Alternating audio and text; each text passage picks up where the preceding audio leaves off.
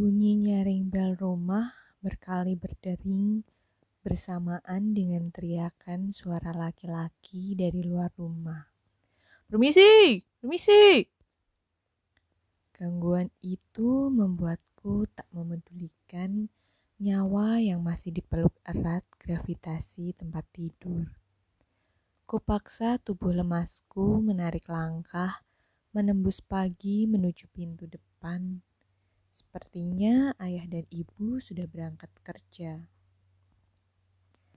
Mataku yang masih lengket berusaha mengintip dari balik jendela ruang depan untuk memastikan tamu yang bertandang pagi ini. Terlihat seorang laki-laki dengan kemeja hitam berdiri di depan, menjinjing sebuah koper hitam. Sepertinya aku pernah melihat orang ini. Aku pun membuka pintu setengah dan menyahut. Maaf, cari siapa ya? Bapak rantau? Tanya laki-laki itu mendekat, menghampiriku yang masih bertamengkan pintu. Ada perlu apa ya? Ini ada titipan untuk Bapak rantau. Ia mengeluarkan amplop coklat besar dari dalam kopernya.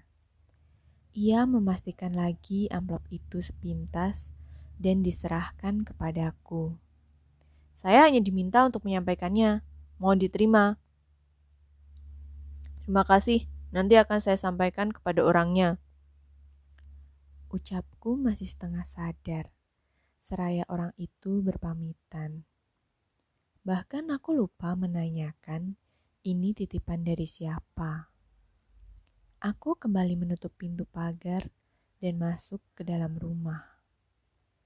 Paket ini kucinjing ke dalam sambil kutilik dan kuduga isinya. Dari beratnya, isinya seperti setumpuk kertas. Sambil berjalan, aku menyobek penutup amplop itu. Apa isinya?